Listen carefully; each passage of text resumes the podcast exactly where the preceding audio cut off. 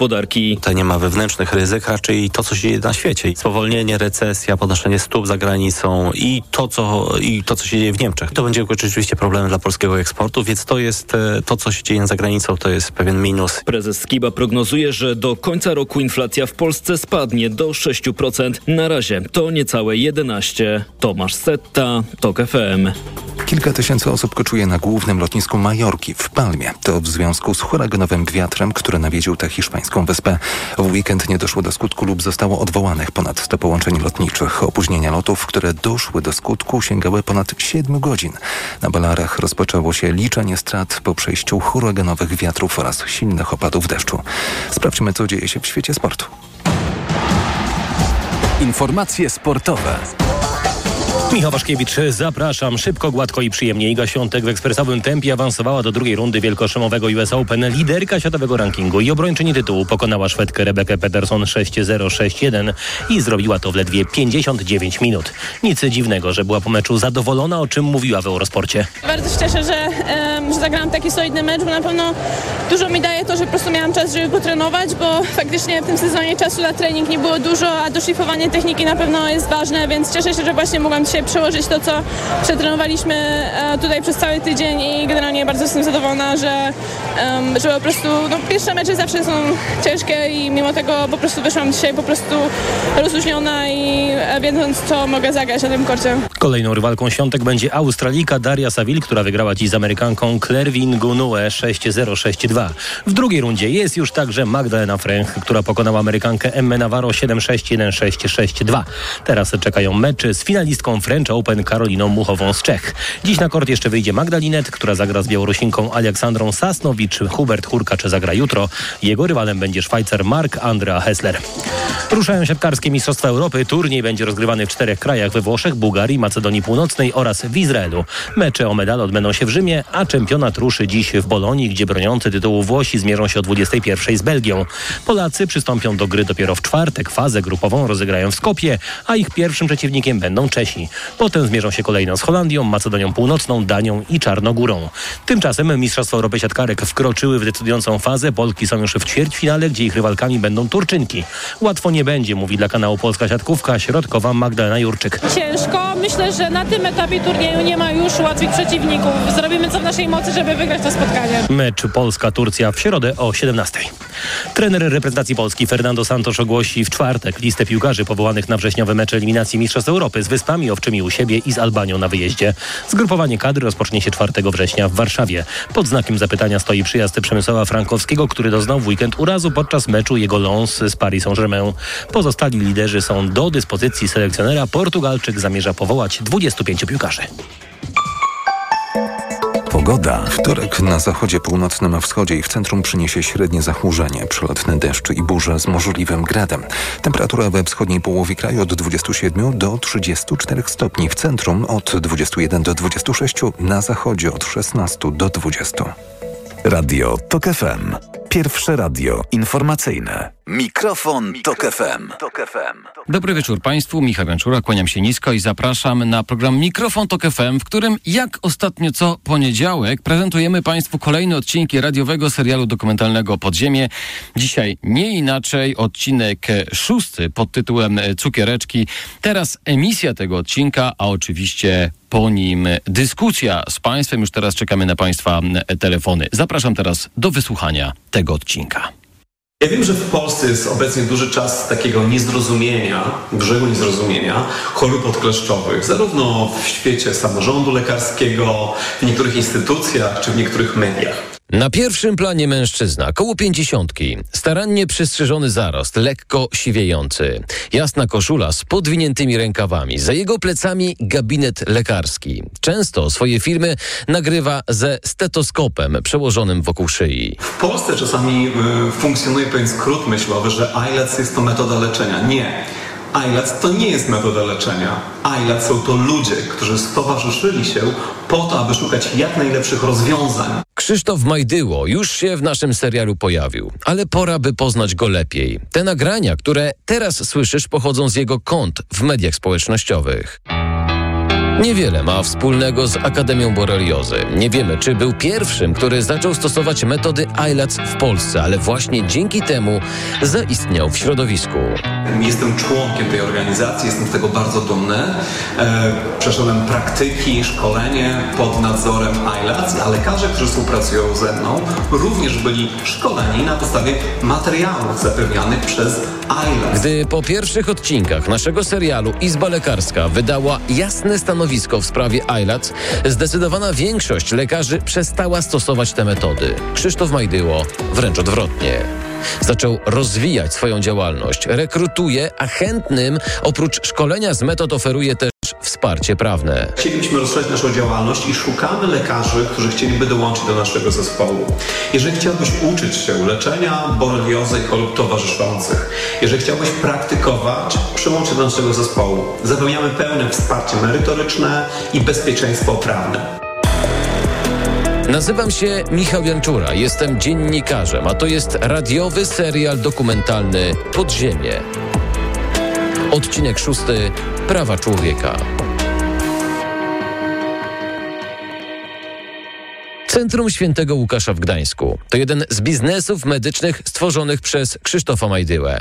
Święty w nazwie placówek medycznych to nie jest rzadka sprawa, ale tu jest coś więcej. Mamy do czynienia z prawdziwym pastorem. Witajcie już w 67. odcinku Twarzy Lwa. Czas troszeczkę coś nagrać i coś wam powiedzieć. Przypominam dla kontekstu, że jesteśmy w 13 rozdziale mm, Ewangelii Marka. Mówimy o apokalipsie, o rzeczach związanych z, z czasem końca. Jednak te wszystkie rzeczy jakby budzą nas do życia dzisiaj tutaj. Nieważne, czy ten koniec nadejdzie dziś, czy nadejdzie za długi okres czasu. Sylwetkę Krzysztofa Majdyły znalazłem na stronie zupełnie niezwiązanej z medycyną. Stoi na czele pierwszego zboru Kościoła Chrześcijan Wiary Ewangelicznej w Gdańsku, obecnie Armia Dawida, od początku jego istnienia. W 1993 roku doświadczył osobistego spotkania z Jezusem, co zaowocowało nawróceniem i pragnieniem odnalezienia woli Bożej. A co z medycyną? Krzysztof Majdyło jest lekarzem. Na stronie prowadzonego przez niego Centrum Medycznego nie znajdujemy informacji o jego specjalizacji. Wiemy, że kiedyś był lekarzem pierwszego kontaktu, leczył osteoporozę, aż zainteresował się boreliozą. Wyjechał nawet do Stanów i praktykował u doktora Chorowica, który uchodzi za guru stosowania metody ILAC. Co istotne, dr Majdyło zgodził się ze mną porozmawiać. O większość spraw, które poruszymy, mogłem go zapytać. Nie znaczy to, że na wszystkie pytania otrzymałem odpowiedzi. Tak rozumiem, że po prostu specjalizacji pan nie ma jako takiej. Przejdźmy do kolejnego pytania. Okej, okay. rozumiem. Następne pytanie miało być takie, czy jest pan specjalistą chorób zakaźnych? Bo ja rozumiem, no w jaki sposób wkracza pan w tę w te, w te dziedzinę, prawda? Przejdźmy do kolejnego pytania. Mm, a, a czemu, ale tak z ciekawości, czemu pan nie chce odpowiedzieć na to pytanie? Jakby no, mam przed sobą y, pytania, które pan wysłał. E, nie, to nie są pytania, to są one, zagadnienia. One nie dotyczą e, jakby tutaj mojej skromnej osoby, tylko bardzo dużego zagadnienia, od którego zależy życie i zdrowie tysięcy ludzi. Ja nie dopytuję pana o pana, o pana karierę dziennikarską i nie wchodzę w te bo to ja, bo to, bo to ja z panem doktorem przeprowadzam wywiad, a nie pan ze mną. Jakby, no, no jest... dokładnie i mam przed sobą e, e, ramę naszej rozmowy. Wykracza pan poza ramy. Proszę wrócić do tego głównego nurtu. I nie mogę zapytać o to, czy, czy ma pan specjalizację jako lekarz. Poproszę o kolejne pytanie.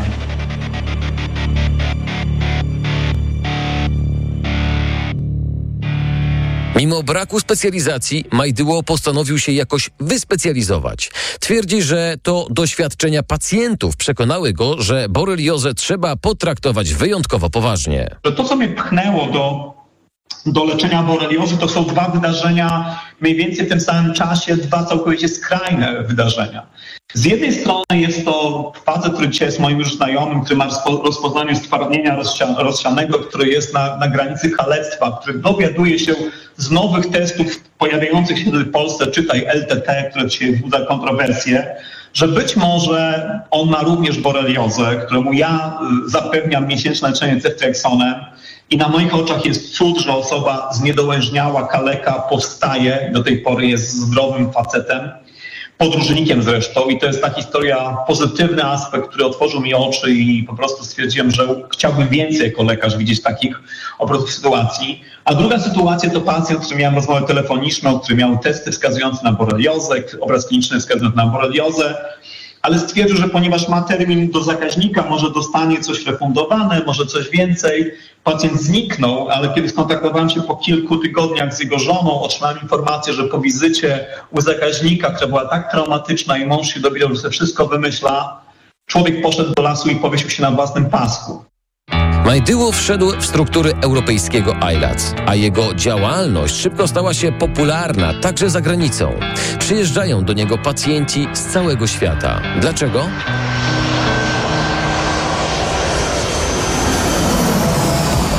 Można by pomyśleć, że doceniają jego kunszt, wiedzę, skuteczność. Można by, ale wystarczy trochę powęszyć. Bez problemu znajdujemy historię leczenia w Gdańsku wielu norweskich pacjentów. Przylatują tu, bo ich kraj zakazał działalności norweskiego Centrum Choroby z Lyme. Właśnie za długotrwałe, agresywne stosowanie antybiotyków. Tam istnieją surowe ograniczenia w stosowaniu tych leków, a w Polsce hulaj dusza, bez względu na konsekwencje. A temu jakie są właśnie konsekwencje swobodnego podejścia do antybiotykoterapii przyjrzymy się w kolejnym odcinku serialu Podziemie.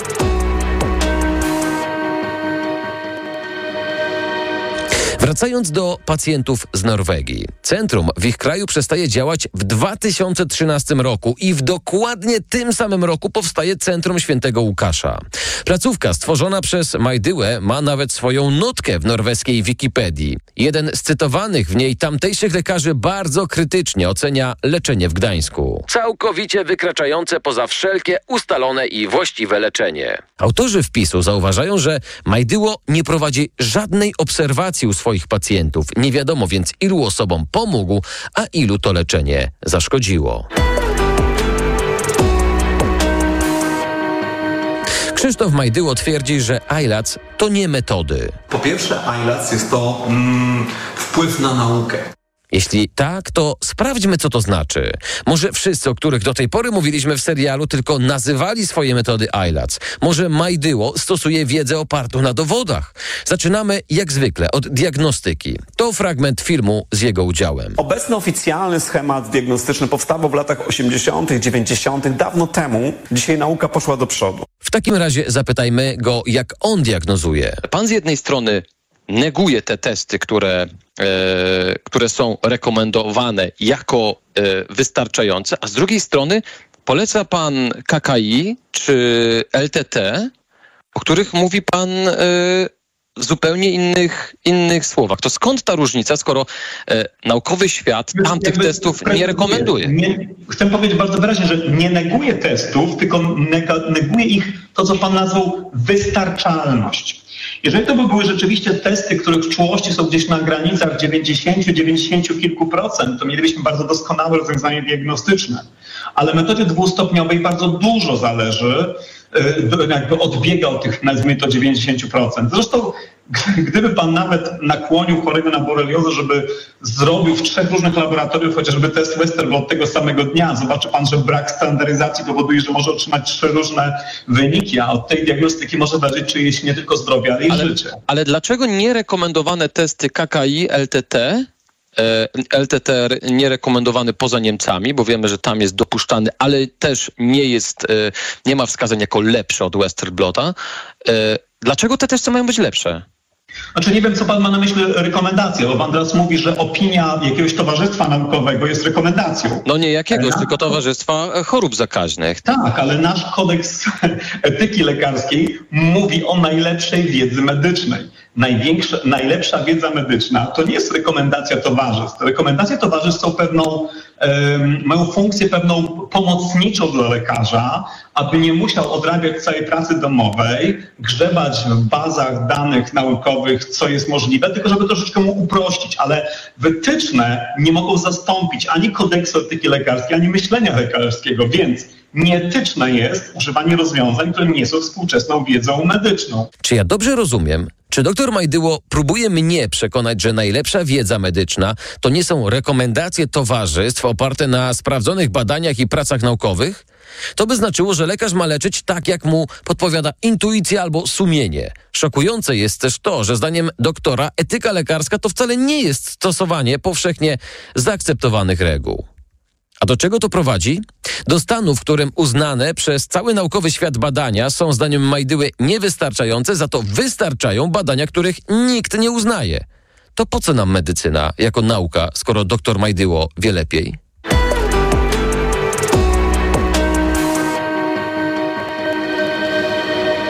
Przejdźmy do leczenia doktora Majdyły. Mówił, że błędnie utożsamia się grupę ILAC z metodami leczenia, więc jak on leczy boreliozę?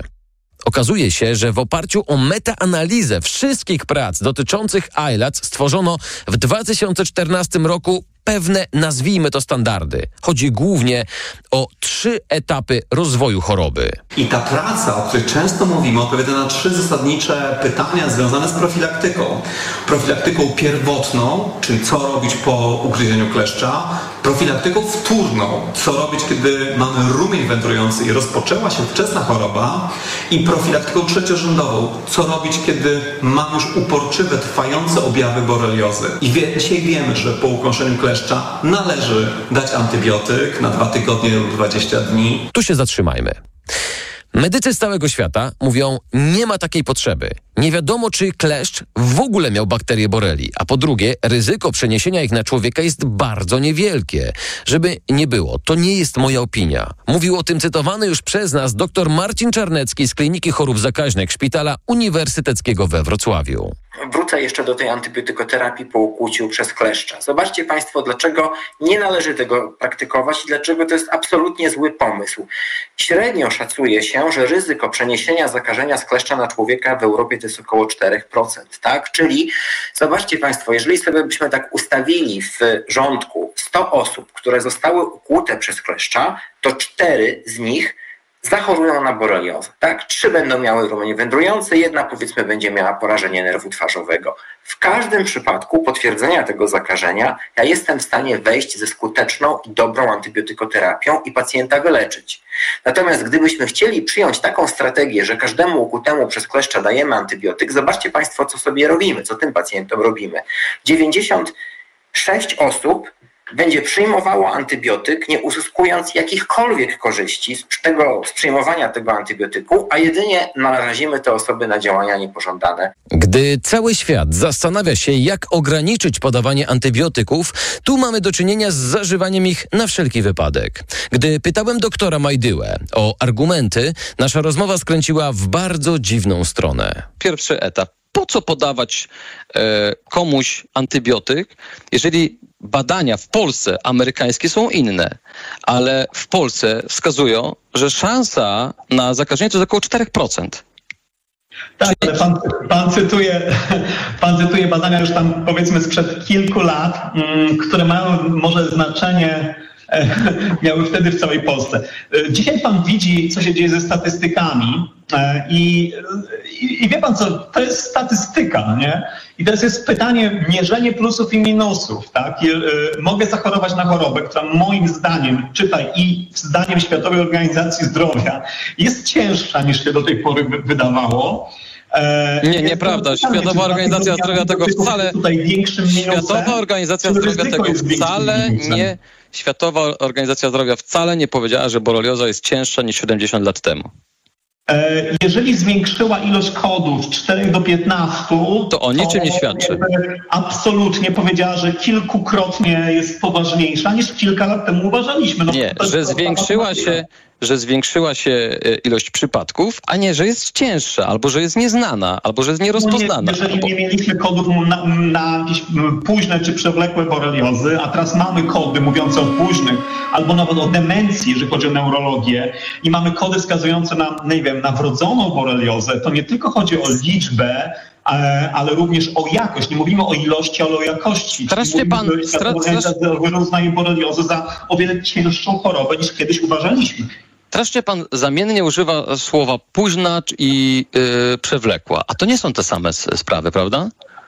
To jest już kwestia pewnej nomenklatury, bo... No nie, no nie, bo yy, borelioza późna... Tak. Borelioza późna to jest borelioza, której nie wykryto na, e, na, na, na czas, na przykład, którą, e, którą, do której e, zabieramy się za leczenie na przykład po dwóch latach, kiedy, kiedy ona się w jakiś sposób rozwijała, jakieś efekty są. A borelioza przewlekła to jest choroba, która trwa cały czas, pomimo leczenia antybiotykami, przynajmniej według tych definicji lekarzy ILAS, które ja słyszałem w Polsce. Zgodzi się pan? Definicję można tworzyć różną. W medycynie, jeżeli coś się utrzymuje kilka, kilka miesięcy, mówimy o, o chorobie przewlekłej. I teraz, y, czy nazwiemy, y, nazwiemy coś późnym czy przewlekłym, bakteria jakby się nie zmieni, jej biologia. Pora powiedzieć coś jasno i wyraźnie. Wśród nowych kodów i klasyfikacji WHO nie ma kodu wprowadzającego coś takiego jak przewlekła borelioza. Pytałem o to ludzi z WHO, pytałem kilku lekarzy zakaźników. Wreszcie mówił o tym na antenie TOK FM konsultant krajowy w dziedzinie zdrowia publicznego Jarosław Pinkas. To jest bardzo ciekawe, że akurat dzisiaj zostałem do Państwa zaproszony, bo wczoraj analizowałem wspólnie ze swoimi kolegami to, co zostanie za chwileczkę zatwierdzone przez e, polski rząd, mianowicie nową, nowe kody, e, które są e, tworzone przez Światową Organizację Zdrowia. To, to są takie kody, teraz to będzie ICD-11, wszyscy lekarze wiedzą o co chodzi. A my nie. No właśnie, państwo nie, ale państwo macie oczywiście na swoich kartach informacyjnych zapisany kod ICD. To jest kod choroby. Zaręczam, że nie ma tam przewlekłej boreliozy. Argumentacja o kodach boreliozie przewlekłej, wrodzonej to kolejny zabiegi, żeby uwiarygodnić metody stosowane przez ludzi ILATS.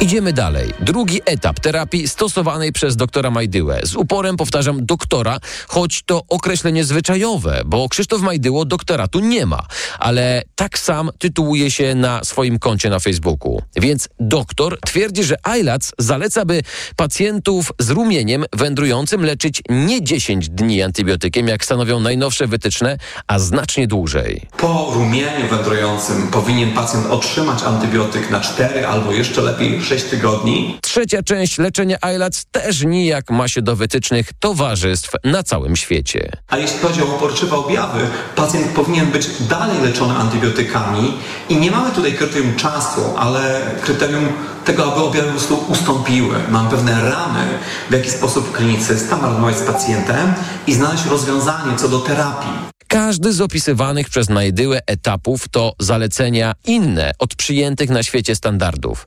Jeśli rzeczywiście są od nich lepsze, to rodzi się kluczowe pytanie. Każdy kraj na świecie stosuje e, metody inne niż ILAC. To znaczy, że w żadnym kraju nie uznano ich za wystarczająco udowodnione. A pan mnie próbuje przekonać, że wy wiecie lepiej, co się, e, co, co, co się e, kryje rzeczywiście w organizmie e, człowieka. Co ja mam o tym myśleć? A pan powinien zastanowić, jak inicjować rozwiązania, które pomogą pacjentom chorym, którzy nie potrafią znaleźć rozwiązań. Ale to pan, il, ilu pan... Ja nie będę no wie pan co, jakichś, nie wiem, swoich konspiracyjnych czy innych metod. Po prostu czasami wierzę, że w medycynie swoje pewne rzeczy, pewne lata muszą odleżeć i pewien czas musi minąć. Skoro jak mówi Krzysztof Majdyło, w medycynie pewne rzeczy muszą swoje odleżeć, to dodajmy tylko, że ILAC leży tak od ponad 40 lat. Przez ten czas zgromadził grono lekarzy, naukowców i lobbystów. Przecież to idealna mieszanka, by zaprogramować, przeprowadzić i opublikować wyniki badań klinicznych. Powstaje więc kolejne pytanie. Czy są jakiekolwiek randomizowane badania e, kliniczne, które udowadniają, że ta cała teoria stosowana przez ILAS e, ma zastosowanie w e, rzeczywistości? Znaczy, odpowiedź jest inna absolutnie, proszę pana. Chodzi o to, że my dzisiaj wiemy z wielu prac, że krętki żyją po standardowej antybiotykoterapii u wielu pacjentów. Więc Ale na jak? Proszę, proszę, mi pokazać, proszę mi pokazać te badania. A proszę ja... bardzo, Proszę mi pokazać te badania. Proszę mi wys... Biorę, wys... nie wiem, Google Scientific Papers, biorę PubMed i wyskakują mi takie badania, one są. Dobrze, to e, pan, panie doktorze, omówmy się tak, żebyśmy sobie teraz nie zajmowali czasu. Pan mi je prześle, Dobra? E, po naszej e, rozmowie, jeżeli pan znajdzie takie, a ja e, oczywiście e, na, spo, na, spokojnie je przeanalizuję. Absolutnie, panu nie, nie prześlę. Ci mam bardzo napięty, napięty dzień pracuję jeszcze dwa dni, potem wyjeżdżam na wakacje, ale mogę, ja naprawdę, że pan się tym interesuje, nie jest pan w stanie, bo dzisiaj każdy ma internet oczywiście, więc jeżeli pan sobie nie da rady z niepracami... Nie, wie pan, ja i... Nie, wie pan, Ale nie, nie, że ja do- sobie... Nie, nie panie, panie doktorze, panie doktorze, Tak. panie Wniosek jest doktorze. następujący. Ponieważ my wiemy, że e, leczenie nie starcza i my o tym wiemy, że to leczenie nie starcza u 100% pacjentów. Ale na jakiej podstawie wiecie? Na jakiej No na podstawie? podstawie tego, że mamy pracę wskazujące, że krętki żyją u pacjentów, którzy byli leczeni. To jakby to jest jakby oczywiste. Ale ja pan- ale ja panu-. Więc łatwiej. Nie ma takich badań. I przez kilkadziesiąt lat istnienia poglądu o przewlekłej boreliozie nikt ich nie przeprowadził. Dlaczego? Jeżeli chodzi o ILAC, on różne inicjatywy podejmuje, ale to nie jest wielka organizacja z dostępem do rządowych grantów, na przykład jak w wielu krajach i- jakby tak jest. A może nie ma naukowca o ugruntowanej renomie i potwierdzonym doświadczeniu, który by się pod czymś takim podpisał? Może nikt z ILAC nie chce ich przeprowadzić? Trzeba by wtedy wszystko przedstawić, wyniki, metody, sposób diagnostyki, pomiaru, wykazać czy działa placebo, czy też trwająca nieraz latami antybiotykoterapia.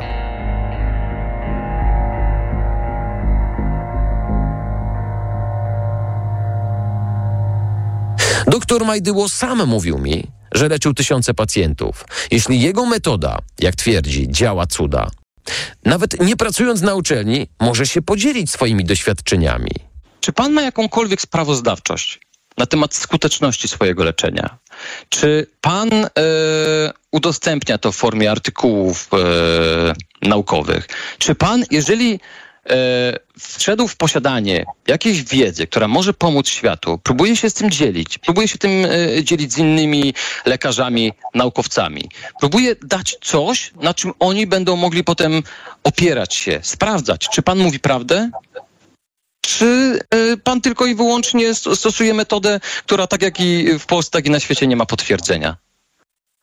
Chyba, że potwierdzeniem są moi pacjenci. Stosuję to, co pomaga mojemu pacjentowi. Jeszcze raz, do mnie do gabinetu nigdy nie wchodzi populacja, tylko wchodzi jeden pacjent i ja dla niego tworzę rozwiązania. Proszę Ja odpowiedzieć na moje pytanie. Panie doktorze. Doprowadzić go do sytuacji, w którym rzeczywiście, no, Proszę na moje- objawy, testy stają się negatywne i mogę mieć tą gwarancję, że, że jego życie jest jakby bezpieczne. To jest moim celem i to. Ale Jestem kliniczną, proszę, proszę, nie proszę na moje- naukowym. Proszę pytań, na moje pytanie odpowiedzieć. Czy pan ma jakąkolwiek sprawozdawczość, cokolwiek, co udowodni, że rzeczywiście e, to, jest, e, to jest metoda skuteczna? Czy pan na przykład prowadzi jakiś rejestr powikłań? jakby zgłaszamy te, które są wymagane. Jeżeli chodzi o powikłania, które wymagają zgłaszania, są to absolutnie rzadkie przypadki. Tak nam ta rozmowa upływała, aż doktor zupełnie mnie zaskoczył.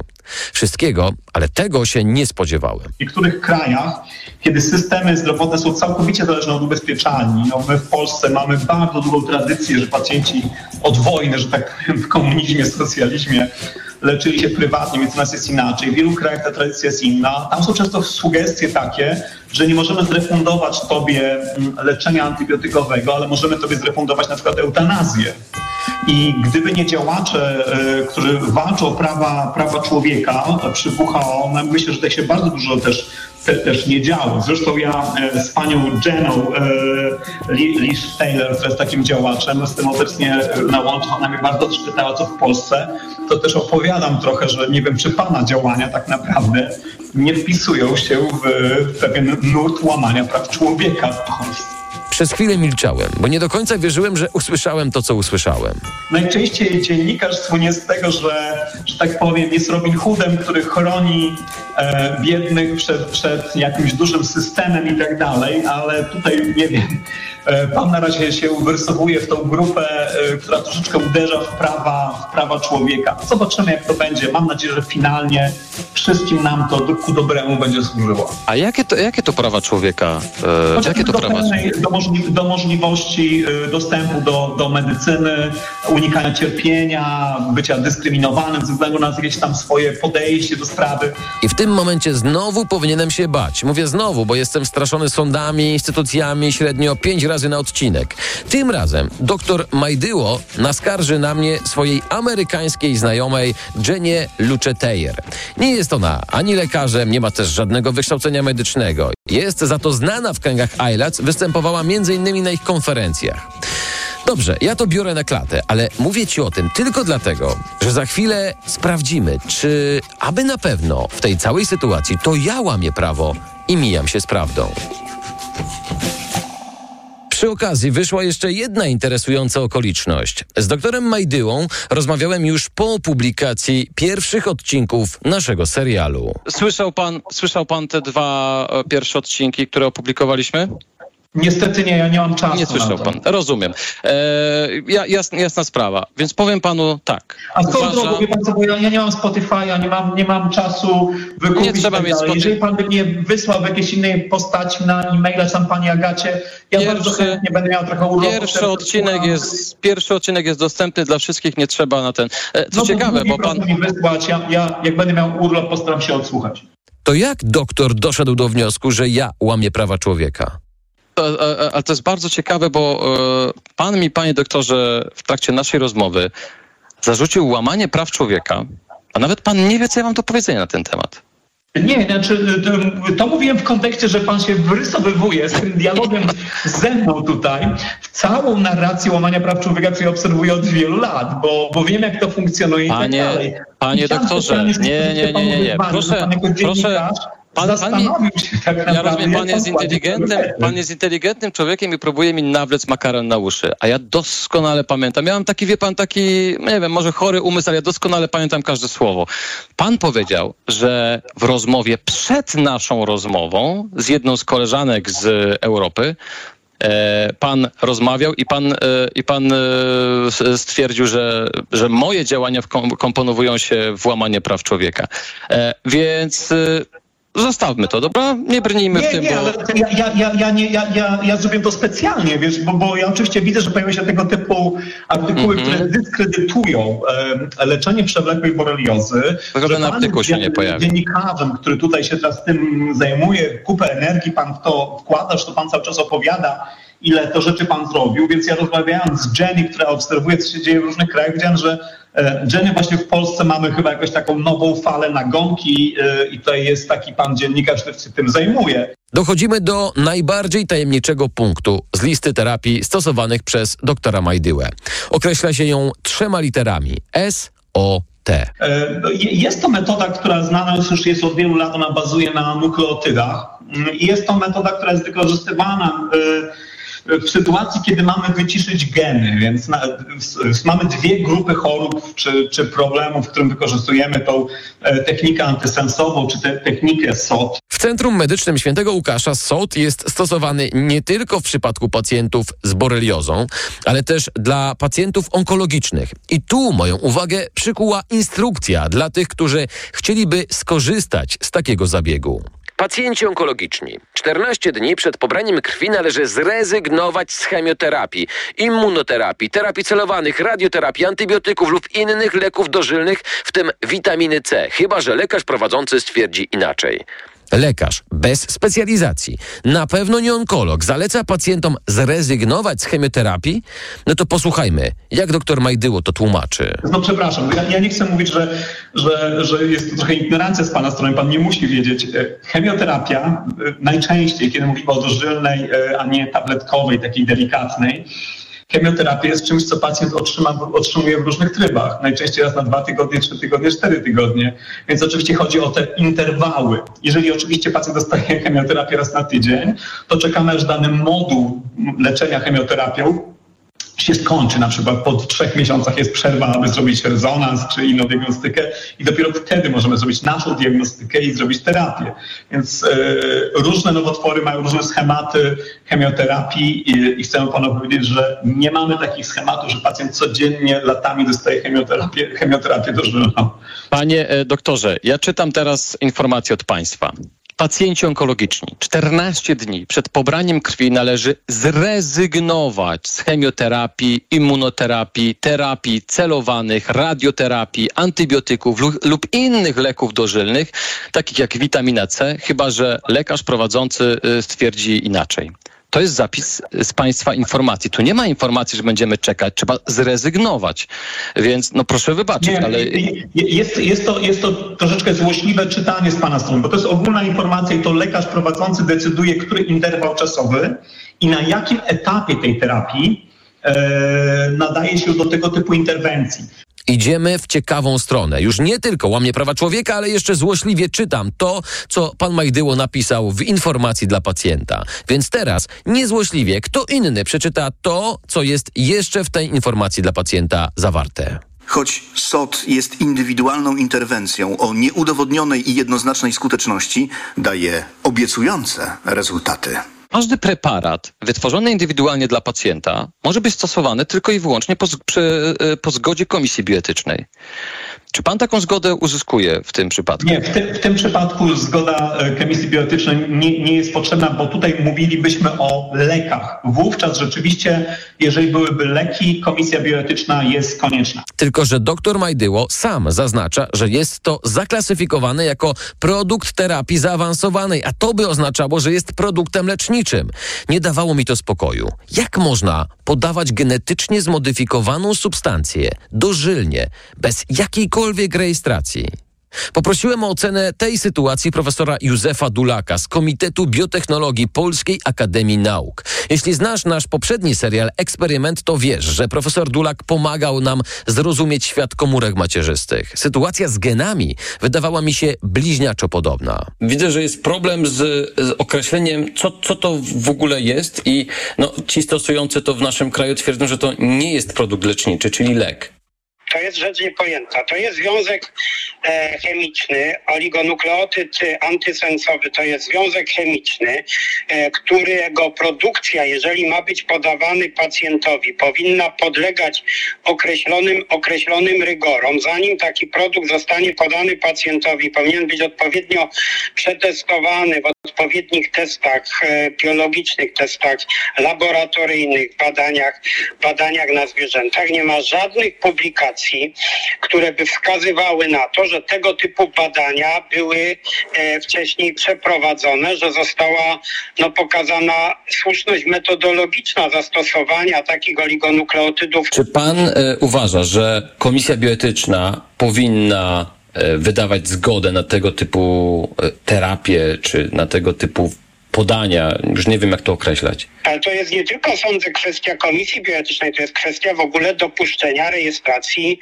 rejestracji leku. Ten związek to jest związek chemiczny, który jest, który jest lekiem, który powinien być odpowiednio zarejestrowany przez odpowiednie e, instytucje, którego produkowanie powinno być e, sprawdzone przez odpowiednie instytucje, które zajmują się nadzorowaniem e, e, wytwarzania, wytwarzania związków stosowanych stosowanych e, w terapiach u pacjentów. Profesor Dulak po przeanalizowaniu dokumentów dotyczących SOT podkreśla stanowczo, że ta metoda, jego zdaniem, jest całkowicie biologicznie i metodycznie bezpodstawnie stosowana w leczeniu boreliozy.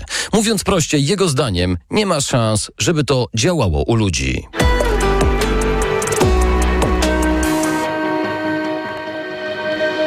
Przypominam, dr Majdyło nie tylko zarabia na podawaniu soda, ale twierdzi, że to nie jest lek i że nie musi się z niczego tłumaczyć ani nigdzie tego zgłaszać. Co jeszcze ciekawsze, zapewnia, że jego stanowisko w sprawie SOD przyjął i poparł Rzecznik Praw Pacjenta. Chyba w zeszłym roku mieliśmy takie zapytanie od, mm, na temat terapii SOT.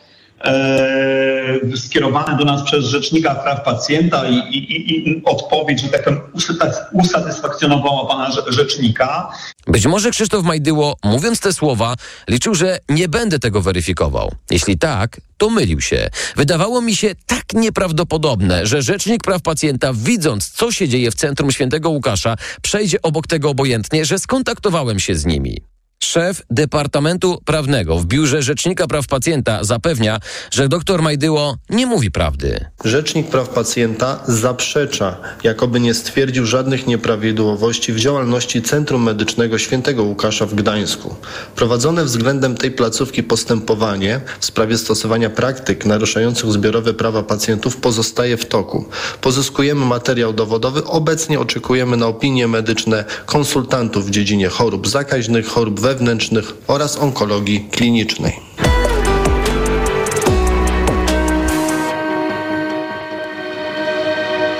Nie wszystko. Także Stanisław Iwańczak, nasz ekspert od bezpieczeństwa pacjenta, postanowił dokładnie przyjrzeć się procedurze SOT stosowanej przez Centrum Świętego Łukasza. Cała procedura opiera się o grecką firmę RGCC. Brak jest informacji o miejscu produkcji SOT. Z informacji, które posiadamy, wiemy, że SOT jest przygotowywany w laboratorium w Grecji, no ale tutaj rodzą się kolejne pytania. Jak to w laboratorium może być przygotowywany lek zaklasyfikowany do zaawansowanej terapii medycznej? Siedziba laboratorium znajduje się w kompleksie strefy przemysłowej w małej miejscowości Florina e, w Grecji. Można powiedzieć, że jest położona wśród pól. E, rodzi się pytanie tutaj, e, dlaczego tak ważne laboratorium znajduje się na prowincji i w dużej odległości od głównej siedziby firmy Szwajcarii? Jednym z źródeł e, informacji o firmie RGCC jest kanał na YouTubie, natomiast znajdujemy tutaj kolejną, kolejny brak. Jest brak jakichkolwiek informacji o SOT. Jest tylko informacja o sposobie pobrania próbki krwi czyli krew pacjenta trafia do Grecji, tam jest modyfikowana, pakowana w maleńką fiolkę i wraca do Polski. Jako SOT. Grecka firma szczyci się współpracą z instytucjami na całym świecie, tyle że nie ma wśród nich wielkich uniwersytetów, wybitnych naukowców. Tak na przykład na Słowacji y, Taką jednostką jest firma Lambda Life, która dostarcza sprzęt laboratoryjny i medyczny do laboratoriów badawczych. W Australii do sieci należy laboratorium Naturipad, które specjalizuje się w wykonywaniu y, badań laboratoryjnych w, okresie, w zakresie zdrowia i dobrego samopoczucia. W Arabii Saudyjskiej natomiast firmę reprezentuje Elixir Clinic, y, która oferuje wlewy witaminowe, ozonoterapię, laseroterapię dożylną i co ciekawe na jej stronie brak jest informacji o terapii SOT.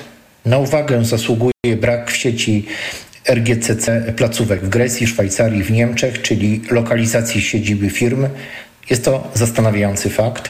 Z informacji, do których dotarliśmy, wynika, że sprawą SOT zainteresował się nie tylko Rzecznik Praw Pacjenta, ale też Urząd Rejestracji Leków. Jeśli potwierdzi się, że mamy do czynienia z lekiem, to oczywiście sprawa musi trafić potem do Głównego Inspektoratu Farmaceutycznego, bo jeśli SOT zakwalifikujemy jako produkt leczniczy, to znaczy, że dr Majdyło eksperymentuje na ludziach, w dodatku bez zezwolenia. Oczywiście będziemy się tej sprawie bacznie przyglądać.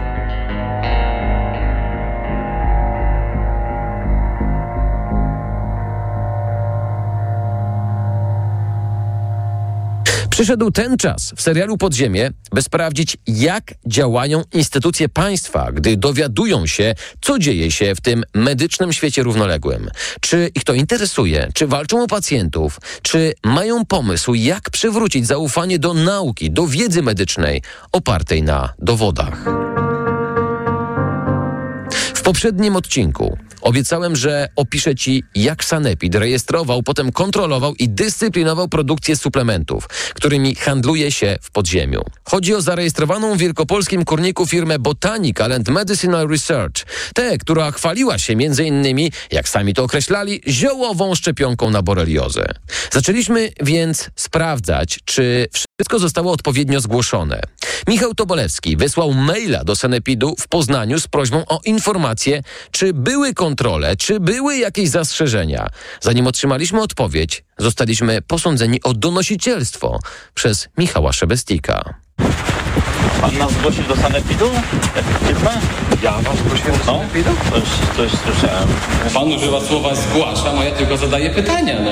no. Wie pan, może to, jest, to, jest, to, to nawet nie jest, że ja chcę, ja muszę.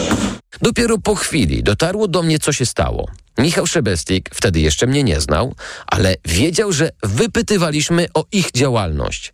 Czy to znaczy, że jakiś uczynny pracownik Sanepidu poinformował firmę o naszych pytaniach? Uprzedził ich, że zajmujemy się sprawą i wystąpiliśmy o informację? Czy jest jakaś inna możliwość, by dowiedzieli się o naszym mailu? Już łapałem za telefon. Chciałem dzwonić z pretensjami i pytaniem, jak do tego doszło. Ale uświadomiłem sobie, że nawet jeśli ktoś przekazał te informacje, to i tak się nie przyzna. Zamiast tego wystąpiliśmy do poznańskiego sanepidu o szczegółowe dokumenty dotyczące tej firmy. I okazuje się, że kilka rzeczy budzi poważne zastrzeżenia. Pominę sam fakt, że za kontrolę i nadzór nad produktami Botanical and Medicinal Research miały odpowiadać różne sanepidy w Ostrowie Wielkopolskim, w Środzie Wielkopolskiej, w Poznaniu oraz Jarocinie. Istny galimatias. Ale obiecuję, uprościmy to. Dotarłem do dokumentów, z których wynika, że w podziemiu nie wszyscy akceptowali ich sposób działania.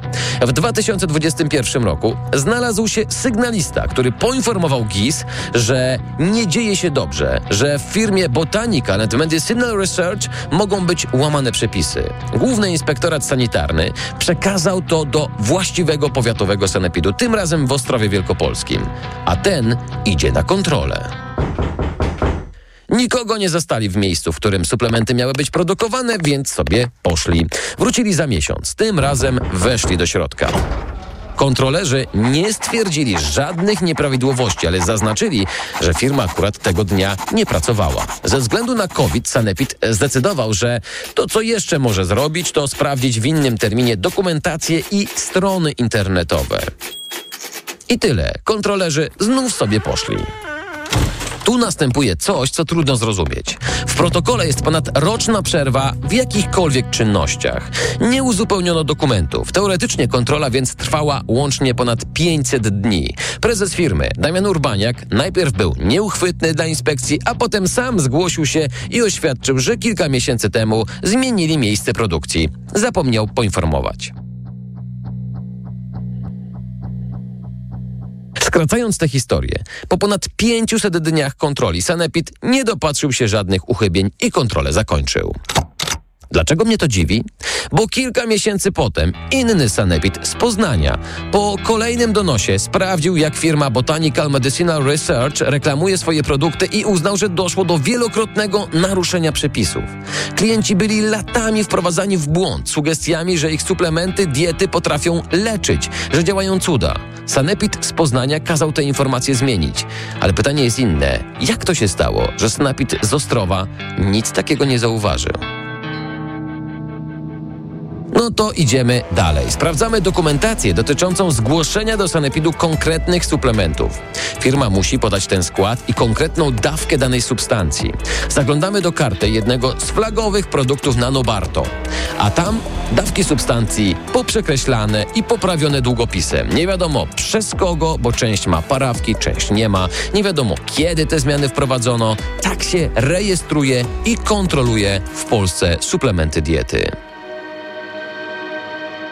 Przejdźmy teraz do Rzecznika Praw Pacjenta. Co zrobił w sprawie podziemia? W końcu to jest instytucja, która ma w swojej nazwie obronę pacjentów przed wszelkimi zagrożeniami. Trzeba przyznać, że ich reakcja była zaskakująca.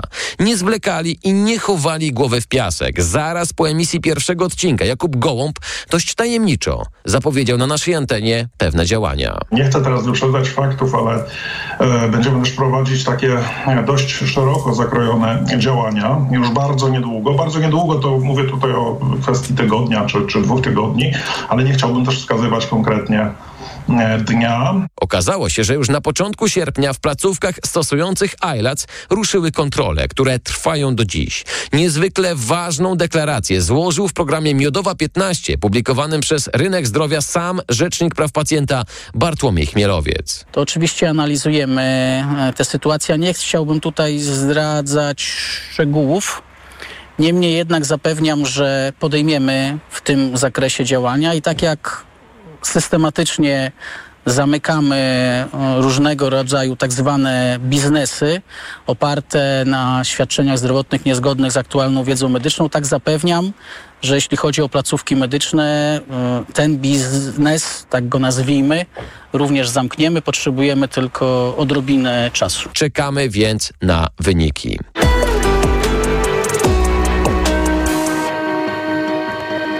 Do prześledzenia zostały nam jeszcze reakcje samorządów zawodowych. Najpierw samorząd diagnostów laboratoryjnych. Pewnie pamiętasz trzeci odcinek i Andrzeja Janowicza, który bił rekordy w diagnozowaniu babesjozy. Ja pracuję metodą, y, proszę pana, XIX-wieczną, czyli szkiełko i oko. Ja oglądam preparaty, jak widzę, to piszę, jak nie widzę, to nie piszę. Proste. Najbliższa placówka, która pracuje tą metodą, co ja, wie pan, gdzie się znajduje? Nie wiem. Nowosybirsku. Jego córka też diagnozowała w sobie tylko znany sposób. Po emisji naszych ustaleń głos zabrała szefowa Izby Diagnostów Laboratoryjnych Monika Pintal-Ślimak i deklarowała na antenie TOK FM. Jutro złożę zawiadomienie do Rzecznika Odpowiedzialności Zawodowej w związku z podejrzeniem popełnienia przewinienia zawodowego y, względem osób, które zostały ujawnione w Państwa audycji. Mhm. Więc Czyli rozumiem, że to postępowanie takie, no nazwijmy to wyjaśniające w ramach państwa samorządu zawodowego. Tak. Tak, tak, względem członków naszego samorządu. I panie redaktorze, no stoimy po tej samej stronie mocy. Oczywiście, tak jak już powiedziałam na wstępie, każda nieprawidłowość powinna być wyjaśniona. Czekamy na ustalenia kontrolerów, ale musimy zaznaczyć, że Izba już raz prowadziła postępowania w sprawach, które opisywaliśmy i je umorzyła. Nie dopatrzyła się niczego złego, a niszczenie dowodów potraktowała jako okoliczność łagodzącą. A chyba nie do końca chodzi o to, żeby działać tylko wtedy, jak media dokładnie opiszą sprawę.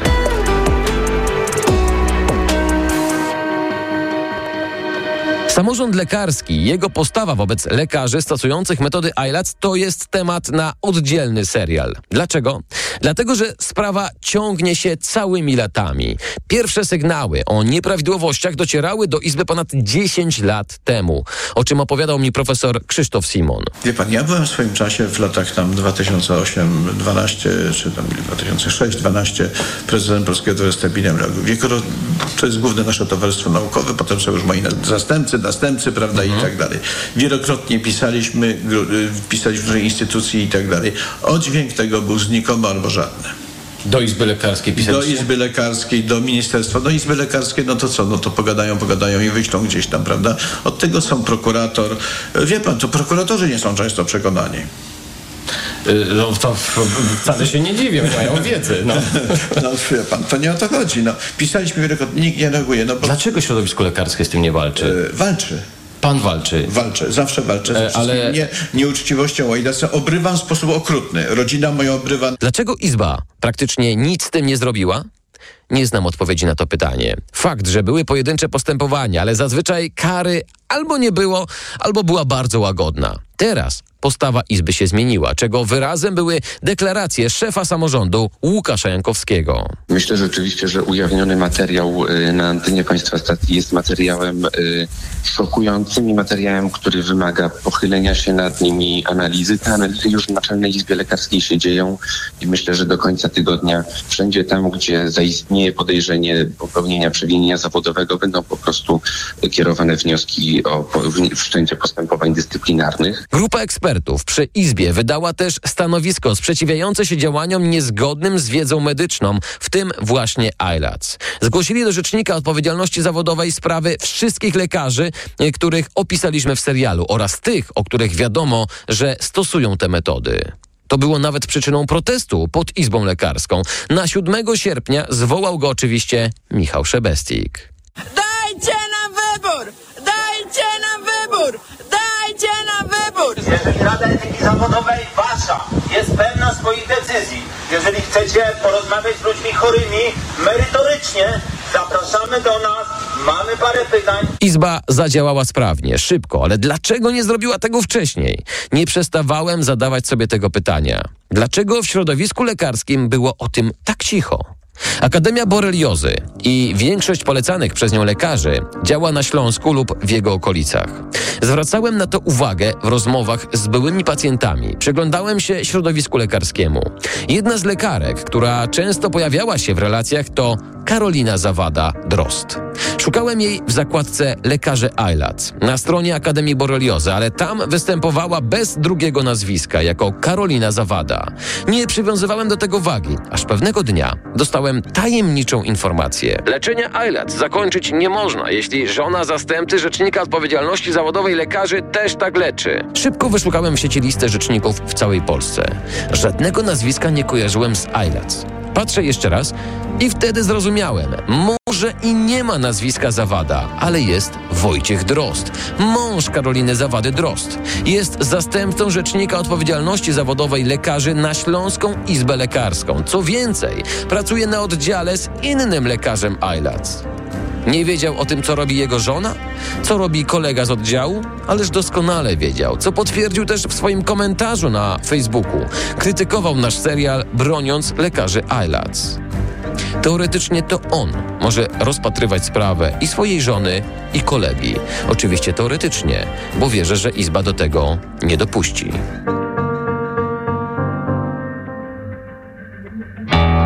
Nie koniec serialu Podziemie, ale koniec pewnego etapu, w którym opowiedziałem Ci, jak działa część podziemia. Nie, nie łudzę się nawet, że pokazaliśmy cały problem. To jedynie ilustracja. Ludzi zaangażowanych jest dużo, dużo więcej. To co teraz? W kolejnym odcinku postaramy się odpowiedzieć na najważniejsze pytanie. Jak podziemie szkodzi mnie i tobie? Do czego może prowadzić ich działalność i jak bardzo jest groźna? To, co teraz zacytuję, dla jednych brzmi jak straszenie, ale Światowa Organizacja Zdrowia traktuje to wyjątkowo poważnie. Naukowcy szacują, że do 2050 roku antybiotykooporność może przyczyniać się do śmierci 10 milionów ludzi rocznie. To był szósty, przedostatni odcinek radiowego serialu dokumentalnego Podziemie. Za oprawę muzyczną i postprodukcję odpowiada Bartosz Dąbrowski. Za promocję Marta Szewczyk. W zbieraniu informacji pomagał mi Michał Tobolewski. Konsultacja prawna Ewa Lewszuk. Producentką serialu jest Magdalena Birecka.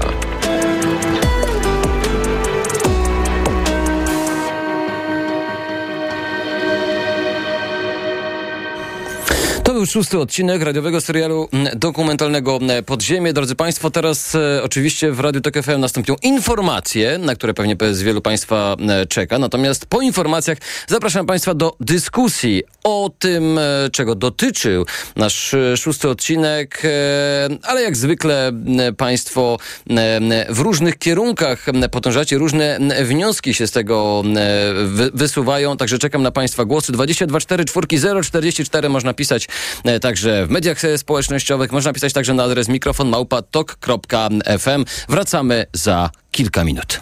Mikrofon, Tok FM. Radio Tok FM. Pierwsze radio informacyjne.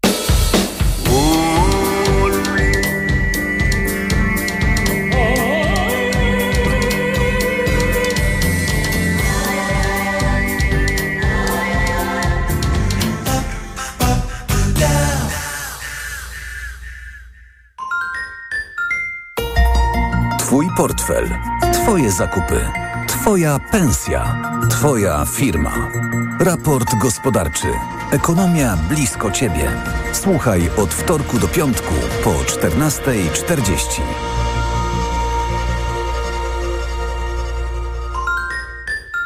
Radio TOK FM. Pierwsze radio informacyjne. Poniedziałek 28 sierpnia minęła 21.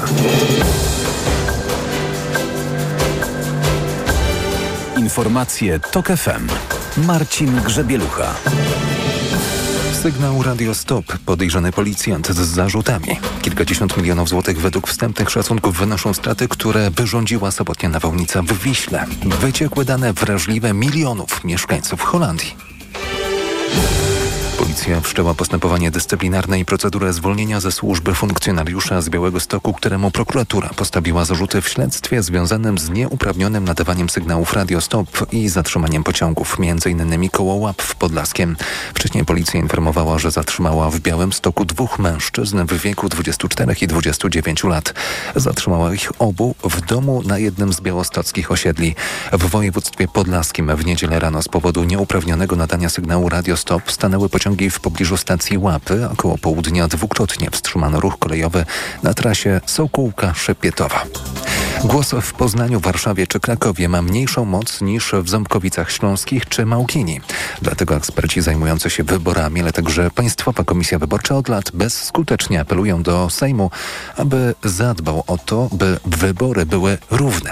Wawrzyniec Zakrzewski. Głosowanie do Sejmu odbywa się w okręgach, do których jest przypisana na stałe liczba mandatów, czyli miejsc na wiejskiej. Jednocześnie od lat obserwowany jest w Polsce proces odpływu mieszkańców z mniejszych miejscowości do dużych miast, a to niesie za sobą poważne konsekwencje, mówił w TOK FM profesor Adam Gędźwił z Uniwersytetu Warszawskiego i Fundacji Batorego. Pomiędzy skrajnymi okręgami może być nawet dwukrotna różnica w sile głosu. To skrzywia sytuację wyborców znajdujących się w okręgach i to już powinno być powodem do zmiany. O którą PKW zabiega od blisko 10 lat, zauważa jej były przewodniczący sędzia Wojciech Hermeliński. Pisma pozostają bez odzewu. To jest niestety grochościane, bo i w 14 roku i w 18 roku i obecne pismo niedawno wystosowane przez PKW do Sejmu no pozostaje bez odzewu. I ciężko zdaniem byłego szefa PKW nie odnieść wrażenia, że PiS nie chce zmian w podziale mandatów na okręgi, bo mógłby na tym stracić. Wawrzyniec Zakrzewski, TOK FM.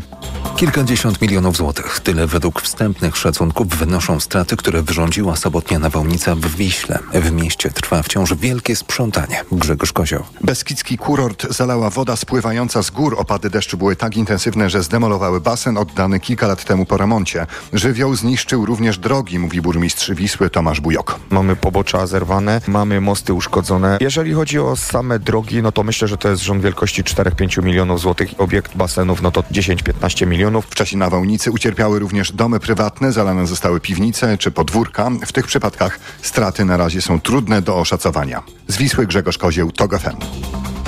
Wyciekły dane milionów mieszkańców Holandii z rejestru gruntów ujawnia portal RTL News. Normalnie dostęp do informacji zawartych w rejestrze gruntów mają w tym kraju m.in. notariusze i komornicy. Jednak ze względu na wyciek każdy mógł je przeglądać w sieci. Wyciek obejmuje nazwiska i adresy prawie wszystkich posiadaczy domów w Holandii. Te dane są na wagę złota dla przestępców, oceniają eksperci. Stowarzyszenie Właścicieli Domów w Holandii wydało już oświadczenie, w którym wzywa do pilnego zwołania zespołu kryzysowego Ministerstwa Spraw Wewnętrznych. Słuchasz informacji TOK FM. Chcą pomóc, ale efekt jest odwrotny. Chodzi o rodziców, którzy przed rozpoczęciem roku szkolnego meldują się w przychodniach, próbując zdobyć zwolnienie lekarskie z wychowania fizycznego dla swojego dziecka. Lekarze przekonują, że zwalnianie dziecka z tych zajęć w większości przypadków bardziej mu zaszkodzi niż pomoże. Maciej Szefer. Najwięcej zwolnień jest wypisywanych dla uczennic i uczniów szkół średnich. Jeszcze dwa lata temu resort turystyki deklarował, że zwolnienia posiadało nawet 30% uczniów. Zdaniem lekarki rodzinnej statystyki raczej nie uległy zmianie i rodzice wciąż chcą zwalniać swoje dzieci z zajęć wychowania fizycznego, mówi Wioleta Fidler-Łopusiewicz. Rodzice, którzy przychodzą z taką prośbą, w większości robią błąd. Ja nie mówię w 100%, bo są różne sytuacje życiowe. Wielu rodziców lekceważy te zajęcia albo po prostu stara się spełnić prośby dziecka. Zdaniem lekarki WF powinien być traktowany równie poważnie jak inne przedmioty. Nawet dziecko, które ma różnego rodzaju niepeł- niepełnosprawności, powinno mieć ruch. Nawet 75% uczniów i uczennic regularnie opuszcza zajęcia z WF-u. Maciej Szefer, TOG FM. Czas na prognozę pogody. Pogoda. Wtorek głównie na zachodzie, północnym wschodzie i w centrum przyniesie średnie zachmurzenie, przelotne deszcz, a miejscami burze z możliwym gradem. Temperatura we wschodniej połowie kraju od 27 do 34 stopni, w centrum od 21 do 26, na zachodzie od 16 do 20. Radio TOK FM.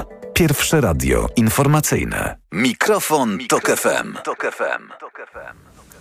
Jest 5 minut po godzinie 21. Michał Janczura, kłaniam się Państwu e, ponownie. Maleńkie sprostowanie na początek jestem winien. Trochę z rozpędu. E, zapowiedziałem na początku naszego dzisiejszego programu, że ten szósty odcinek nosi tytuł Cukiereczki. Oczywiście to jest e, tytuł siódmego odcinka. Ten szósty, jak Państwo słyszeli, to oczywiście odcinek pod tytułem Prawa Człowieka. Trochę ten tytuł wywołany tym, nie chcę powiedzieć oskarżeniem, ale pewnego rodzaju sugestią, że to, co robimy, to, że nagłaśniamy ten temat, że chcemy przedstawić e, to e, zagadnienie i opisać całe podziemie może być zdaniem doktora Majdyły i jego znajome, jak słyszeliśmy, e, no, przejawem łamania praw człowieka. To rzeczywiście państwo osądzicie, jak to wygląda, jak to jest z państwa perspektywy. Ja oczywiście zachęcam państwa do dyskusji. Jak zwykle przypominam, ja nie jestem ani lekarzem, ani nie poczuwam się do takiej roli, żeby tutaj odpowiadać na pytania stricte e, medyczne, natomiast no, chciałbym z Państwem podyskutować o pewnych zagadnieniach, które wynikają bardziej e, z tego, co poruszamy w serialu Podziemie. Nasz numer telefonu 22 44 044 22 44 044. Państwo też e, powinni już e, dowiedzieć się, bo to informacja, która pojawiła się wczoraj późnym e, wieczorem, dzisiaj ją potwierdziłem, że Izba Lekarska w stosunku do bohatera tego szóstego odcinka e, też zamierza skierować wniosek do Rzecznika Odpowiedzialności e, Zawodowej. To oczywiście nie są jeszcze żadne, to nie jest żadne wyciąganie konsekwencji, to jest po prostu wniosek o to, żeby tę sprawę zweryfikować, żeby Rzecznik Odpowiedzialności Zawodowej mógł sprawdzić, czy y, rzeczywiście nie dochodziło tam, tam do jakichś nadużyć, do na przykład działania niezgodnie z aktualną wiedzą medyczną. Wcześniej tych spraw y, poruszanych przez rzeczników odpowiedzialności zawodowej wiemy, że było kilkanaście, no i kolejne pojawiają się w zasadzie z publikacją każdego kolejnego odcinka, w którym przedstawiamy takie, a nie inne sytuacje. Dobrze, drodzy Państwo, teraz już oddajemy Państwu e, głos. E, widzę, że jest sporo telefonów, więc e, Państwo wybaczą od razu, ale będę troszeczkę starał się skracać Państwa wypowiedzi. Brzydko to brzmi, nie lubię tego słowa, ale dyscyplinować, jeżeli chodzi o, o, o długość Państwa zabierania głosu. Pan Bartosz z Warszawy jest z nami. Panie Bartoszu, dobry wieczór. Halo, czy się słyszymy, panie Bartoszu? Się, słyszymy się? Halo? Ja pana słyszę teraz doskonale. Super, super, cieszę się bardzo, witam serdecznie. Panie Michale, ja z, takim, e, z taką refleksją dzwonię, mianowicie e, sam w rodzinie mam lekarza e, i jedna rzecz chodzi mi po głowie cały czas. Idę do lekarza i lekarz wystawia mi jakąś receptę, wskazania do, do leczenia. Mhm. Ja nigdy nie wiem, czy lekarz wystawia mi leki zgodnie z najnowszą wiedzą medyczną, ponieważ lekarz mnie nie informuje, czy jest homeopatą, czy jest, e, wierzy w bańki stawiane na plecy. A pan e, ufa? Takiej informacji nie ma. A ja ufam, ponieważ tak. też nie mam możliwości sprawdzenia tego, kim jest ten lekarz, tak? Ale nie, no panie, ja panie. Bartoszu, ale to jest strasznie, bo to jest, wie pan, mi się wydaje, że to jest w ogóle kluczowe zagadnienie dla e, tego serialu. Ja się strasznie cieszę, że pan to e, poruszy, bo może to nada też ton naszej e, dyskusji. No bo przecież e, to nie pan kończył medycynę, jak rozumiem, tylko ta osoba, do której pan idzie. To e, nie wiem, czym się pan zajmuje z zawodu, no ale jak, jak pan idzie do hydraulika, to dlatego pan idzie, że pan nie umie sobie tych, e, tej, tej hydrauliki w tak. domu naprawić. E, to jest strasznie ważne zagadnienie i jak pan słyszy o tym, że no, nie wszyscy stosują tę najnowszą wiedzę e, medyczną, to, to jakie ma pan teraz, e, nie chcę powiedzieć em, emocje czy, czy, czy, czy wrażenia, ale, ale, ale jakie myśli się pojawiają? Już tłumaczę. To, czego ja bym oczekiwał i też to jest może mój apel do, e, do środowisk medycznych, które słuchają naszego programu, aby wymusić, że jeżeli idę do lekarza, to lekarz powinien mnie poinformować, że kończę teraz z oficjalną medycyną i proponuję panu coś, co nie jest tą oficjalną medycyną. I żeby lekarz nie mógł podstemplować się z e, pieczątką lekarz medycyny, ponieważ to wykracza po, poza naukę, poza twardą wiedzę. Tylko ja wie pan, chciał... panie Bartoszu, sprawa jest trochę bardziej skomplikowana. Przepraszam, że tak przerywam, ale e, chciałem się, e, chci, chciałem też ten, e, ten wątek e, rozszerzyć. A tutaj jest problem taki, że pojawiają się e, głosy, że jest jakiś naukowiec właśnie związany na przykład z towarzystwem e, ILAC w Stanach Zjednoczonych, który opublikował jakąś pracę, która ma rzekomo czegoś dowodzić. Rzeczywiście nikt inny tego nie potwierdza, no ale on to napisał i zdaniem jakiegoś lekarza w Polsce też może to być jakby, jakby wyznacznik. Towarzystwa naukowe, jak słyszymy od pana Krzysztofa Majduła są tylko po to, żeby on nie musiał odrabiać e, pracy domowej, a nie po to, żeby wyznaczać jakieś e, standardy okay. w medycynie. Okay, I to, to, to, to, też jest, to też jest pe, pe, pewna komplikacja w tej sytuacji, prawda? Tak, aczkolwiek e, po to ktoś nadaje tytuł lekarza medycyny, nadaje prawo do wykonywania zawodu lekarza Mhm. medycyny, daje możliwość posługiwania się pieczątką lekarza medycyny, że ja idąc do takiej osoby, która stempluje mi e, receptę, chciałbym mieć pewność, że ta osoba robi coś, co jest zatwierdzone przez środowisko medyczne. Oczywiście ta osoba mogłaby powiedzieć, panie Bartoszu, e, kończymy z medycyną tą oficjalną. Ja chcę, chciałbym panu zaproponować stawianie baniek, ale te stawianie baniek nie powinno być wówczas podstemplowane pieczątką lekarza medycyny, tylko to powinno być czymś ponad, wychodzącym ponad ten, e, tą nazwę jestem lekarzem medycyny. Czyli ja powinien być poinformowany o tym, że teraz, że, że to, co lekarz może podstępować swoją pieczątką, powinno być us, usystematyzowane i określone. Bardzo ważne, bardzo ważne zagadnienie, panie Bartoszu. Dziękuję panu za ten głos. E, Pan Bartosz e, z Warszawy był e, z nami. Ja sobie wyobrażam to, drodzy państwo, też w ten sposób i słyszałem to od jednego z profesorów, z którymi rozmawiałem.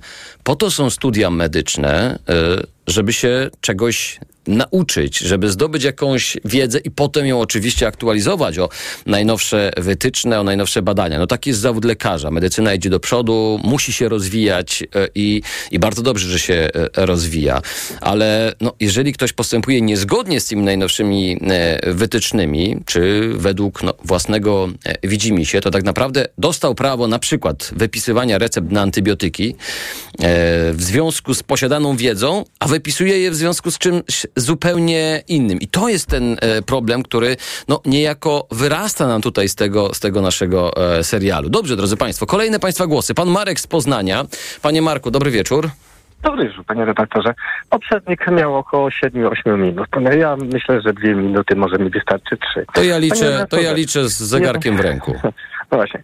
Jeżeli bym zakładał, że lekarz służy e, mi to tylko do tego, by postępować zgodnie z zaleceniami towarzystw, a nie ze swoimi obserwacjami jako lekarz, to ja nie potrzebuję lekarza, którego zdaje się pan potrzebuje i, i niektórzy słuchacze, którzy wierzą w lekarza, który jest automatem, tylko ja w zasadzie potrzebuję programu komputerowego, do którego się powrzuca e, objawy, e, powrzuca się aktualną wiedzę towarzystw medycznych i wyskoczy wydruk.